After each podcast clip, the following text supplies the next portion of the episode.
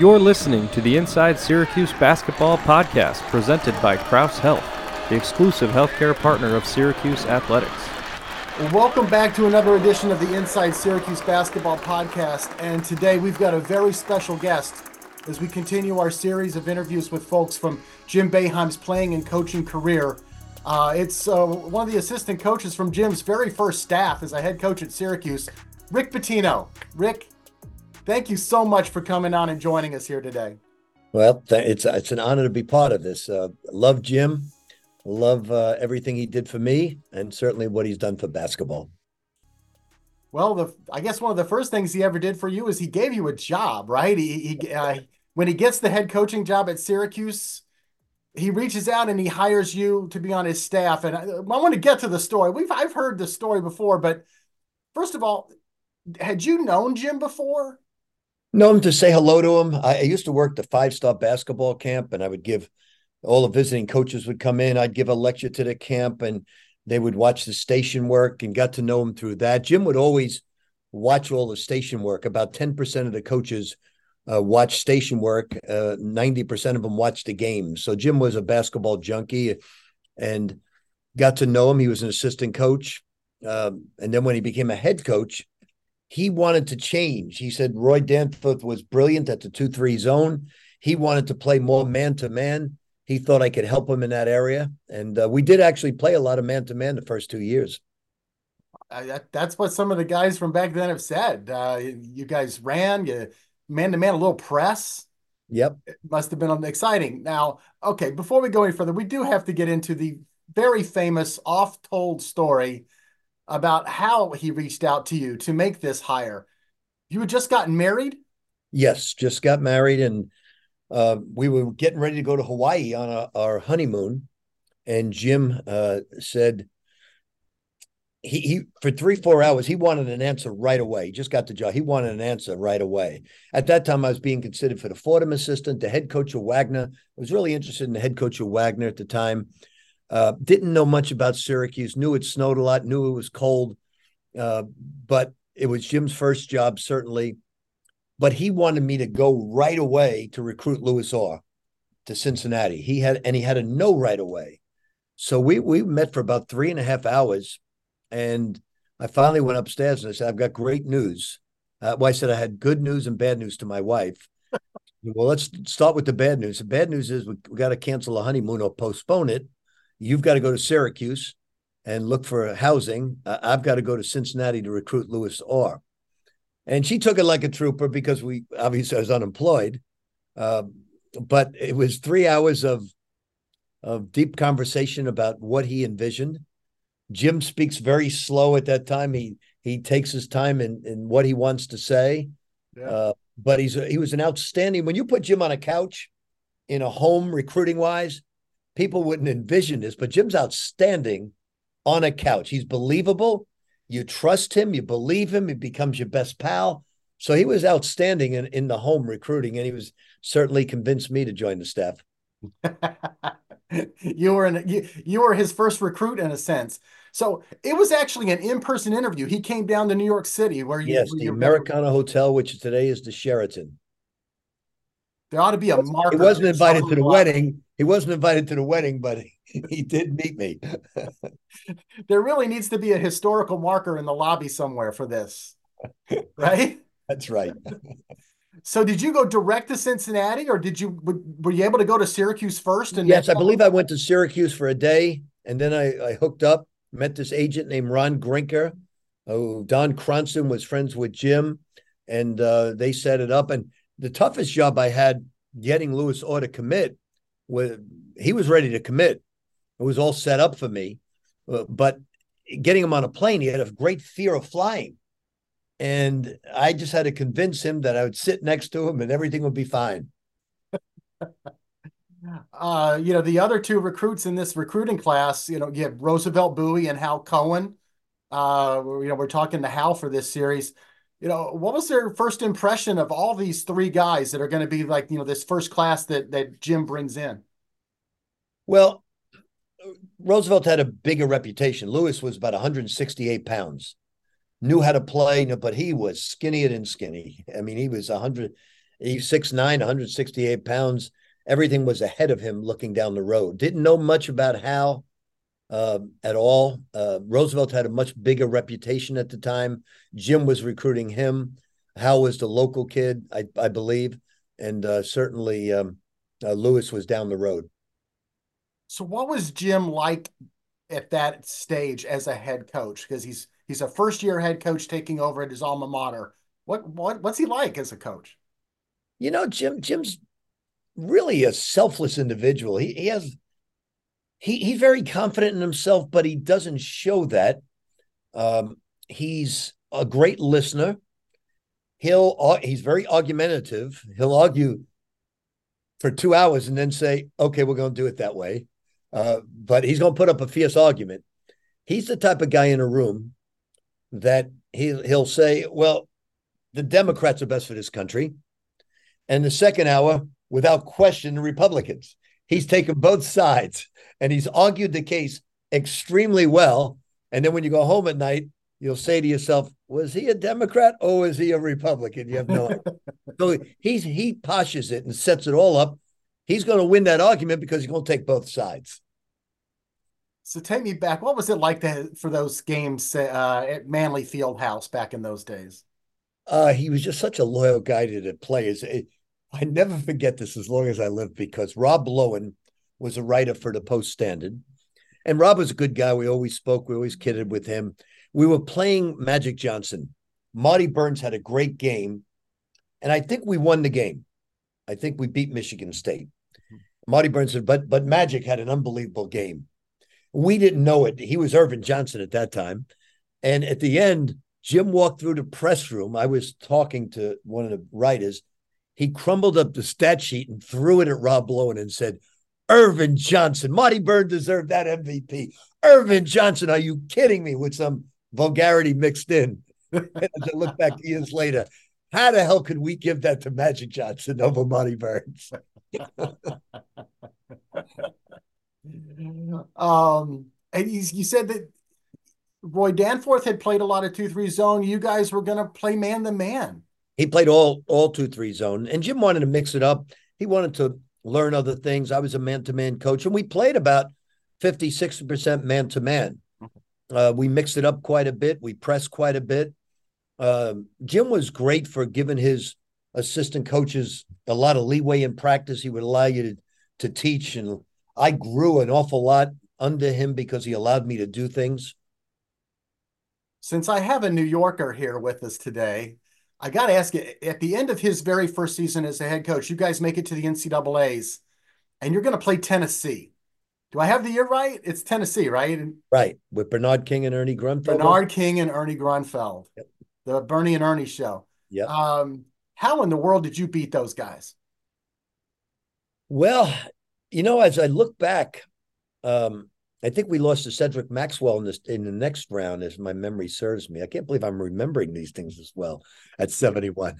but um, yeah, I, I, I, will say this: we had a we had a, a group of guys that were highly intelligent, and we had a head coach that was highly intelligent.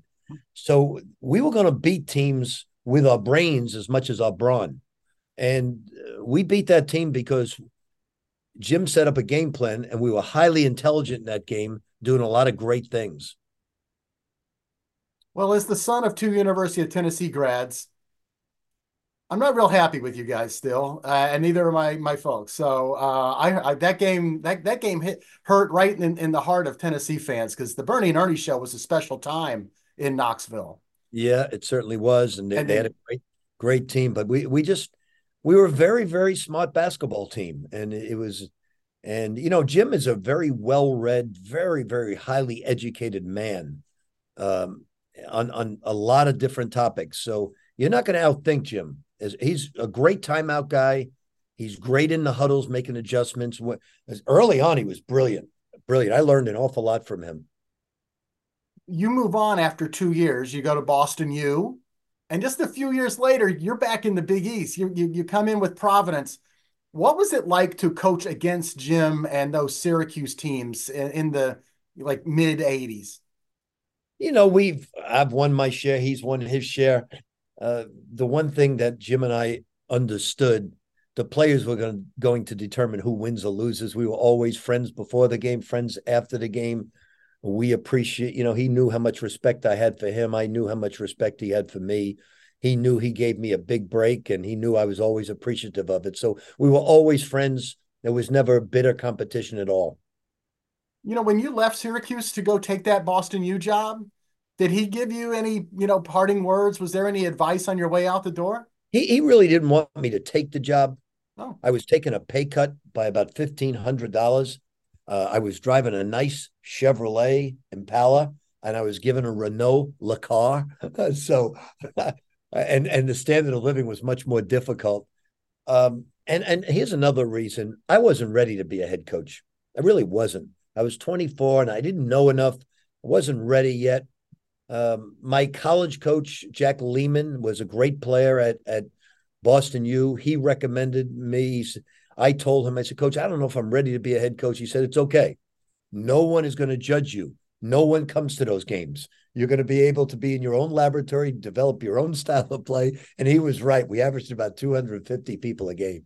and we remember now we were we weren't playing in the Carrier Dome. We were playing in Manley Fieldhouse at that time. Right. Yeah. Hmm. But the, I, from what everybody tells me back in those days, the crowds at Manley Fieldhouse were just amazing. Oh, it was a dust bowl. At, at halftime, it was it, what a home court advantage. It was a lot of fun. I had a lot of fun those two years. you know, I, I had come around and started covering the team uh, in in the early '90s, and it was '96 Final Four at the Meadowlands and I remember you you you were up there on, on the big uh, you know table, the dais there with the big press conferences, and you were just regaling people with these stories about Jim and all these funny stories. And I remember a lot of people saying that you you at that Final Four really helped change people's perception of Jim. Do, do you remember that? You see it that way? That you know it was really well, like I, I, always see Jim in a different light that other people see. Uh, you know, I, I see the kindness in him. I see the generosity in him. I see the the person. You know, when he uh, on the sidelines or at a press, Jim is not at his best at a press conference. Jim's at his best with his team, away from with his friends. Uh, he's at his best when he's comfortable and he, you know, he doesn't react. When you put him in a, a situation, especially with the media, whether he's defending his players or whatever it may be, certain people are good at certain things. And if you said to me, that's probably Jim's weakest point uh, in his as a coach is probably when he deals with the media, mm-hmm. uh, whether it's a stat sheet at Rob Lowen or or whatever it may be. He's just boiling upset at the time that we lost. Now, if you would have given him a half hour, 45 minutes, he'd be great. But it's tough after a loss. You know, there's so much at stake. And um, he took losings uh, not well at all. None of us do, but uh, he he Jim is so much better than people even know the person. A lot of people know his zone. A lot of people know what he does fast break, his press, his recruiting ability, his coaching ability. But I know him as a person, and I've always respected the person as much as the coach. And my admiration in both areas is off the charts. You know, um, I've seen at championship games or final fours, coaches that know each other, they have to face each other. And they, you know, someone's going to lose this game. I remember when Dean Smith and Roy Williams were at final fours together. It was not fun for either man. What was that like in 96 when you and Jim at Kentucky and Syracuse meet in the championship game? Well, I'll tell you something. It, it we, we we were the best team. I, I thought my second unit could have won a national championship. We were blowing. I think the average margin of victory in a tough SEC was like 24 points we were winning per game. but that was one of the worst final games I've ever witnessed in my life. I've watched it numerous times. It was an awful game. And it was an awful game because the 2 3 zone made it awful, made it difficult on us. Well, we were putting on an offensive clinic against everybody. We couldn't do that against Syracuse. So I, I forgot what we won by seven, eight, or nine. Yeah. Uh, and I was thrilled. But to be honest with you, I think Jim had to beat Kansas with Paul Pierce and Jacque Vaughn and and uh, the other uh, Raef LaFrentz. I think that was the team. Yeah, in the uh, Elite Eight. Yes, and and that was a phenomenal basketball team. So Jim upset them, almost upset a team that was the best in the country by far in us. So that was a brilliant coaching job. Jim Jim's team was they were good, but his brilliance made them great. How did you see Jim change as a coach over the years? Because you're there at the beginning, and then you you you see him at Providence, you see him at Kentucky in that final. You see him later on when you're at Louisville. So you coached against him for the entirety of his career. Yeah, Jim Jim was a little in the beginning, like like I was in the beginning, a little unsure of what to run, what to do. Should we mix it up? Should, what should we do? And so he was a great listener. As time went on, um, it's not that he, he would always listen because he always wanted to improve things, but Jim was sure of himself. He he had the recipe now with his system to win. It wasn't the beginning right now. We're in our laboratory coming together and trying to boil things up to see what works. So he he was quite sure of himself by the time I I came back around. You know what I always thought was poetic that uh, Syracuse's last game ever as a member of the Big East is in the 2013 Big East tournament finals against your Louisville Cardinals. You you and Jim uh, you know, met at the Garden in what would be Syracuse's last Big East game ever. I was wondering if that had any special meaning to you or to both of you. Well, I tell you, that was the most unique game. I've always I've had some unbelievable comebacks. Uh, uh, the largest road comeback in the history of the game was Fat Tuesday against LSU. I think we were down 35 with 15:30 to go on the road and came back and won in regulation.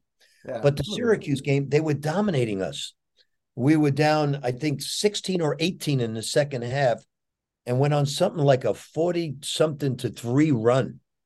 Um, and that gave us the confidence to go on and win a national championship. So they kicked our butt in for about 25 minutes. And then we we went on a most incredible run. And I remember because I was supposed to meet the press and couldn't get out of the locker room because Syracuse had a special guest. A Syracuse uh, alumnus had a special guest, Bill Clinton, he w- was at the game, and he asked if he could come in the locker room, and he kept us telling stories in that locker room for almost forty minutes after winning the championship, and um, he he was there though as the guest of a, of Syracuse people. So you know we've had some great great battles. He's won some, I've won some. Uh, to be honest with you, in the national championship game, Syracuse didn't even belong in the Final Four, but his coaching ability was the reason they were there. John Wallace is going to be so mad at you the next time he sees you. Oh, um, listen, John Wallace is great, but name the other guys. name the other guys. I can, but I'm I, I, that's cheating. yeah, you but know. you can, but it's not college's household names. Right, they were I get it. sound players, very good basketball players, but it's not like you see you know, four draft choices or three draft choices, you know, two in the first, two in the second.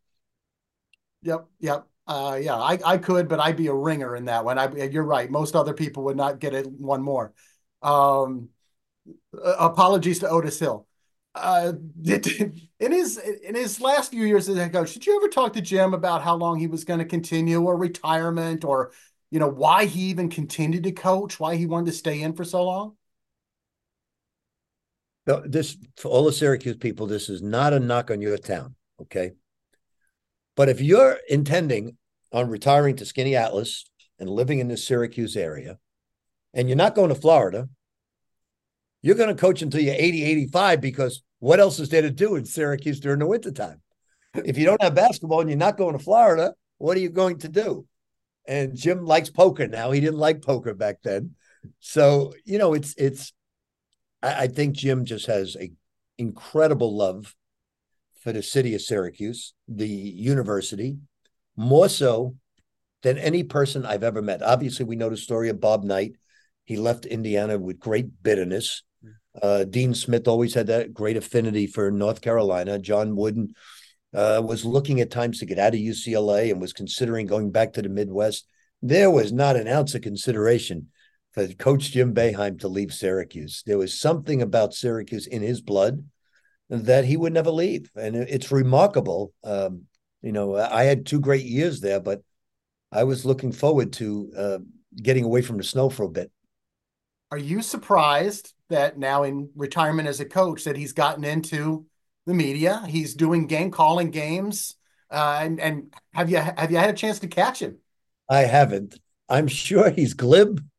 I'm sure he's he's very good at. I think he'll gain more and more confident uh, confidence because he'll probably see it through a lens that nobody else can see. Uh, but he he another thing people don't know about him, he's extremely funny and glib, and he has a great sense of humor. He's very um, uh, you know, he's he has a, a typical New York sarcasm, and uh, he'll he'll make fun of himself in a way that's funny. Uh, so I hope he's great because it gives you something to do.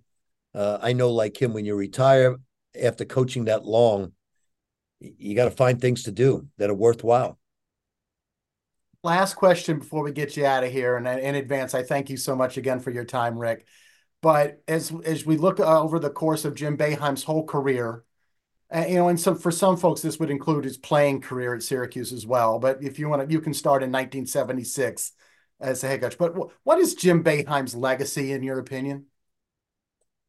His legacy to me, you know, we we all we all say our legacy are the players that cross over bridges and assisting coaches. So Jim has built a bridge for so many people to cross over into prosperity for their families, for their loved ones, he built that bridge, not only as a player, but his legacy is always going to be loyalty loyalty to his players, loyalty to a university, loyal to his city. There's no more loyal person in the coaching ranks ever than Jim Boeheim to those three areas. That's a terrific way to put it, Rick. I appreciate that. Um, and again, I appreciate your taking your time. I know you're busy. You got that St. John's team that you're working really hard. I we watch. I, I watch your team's games. They're they're playing like Rick Pitino teams. They're getting better. It's going to take us a year or two, but we'll get there. It's just going to take some time. Well, again, thank you for joining us and in our series of podcasts with folks from Jim Boeheim's career leading up to Saturday, February 24th at the JMA Wireless Dome, where Syracuse will be celebrating uh, his uh, his entire Syracuse career. So again, thank you, Rick. Thanks. Join us next time for the Inside Syracuse Basketball Podcast, presented by Crouse Health, the exclusive healthcare partner for Syracuse Athletics.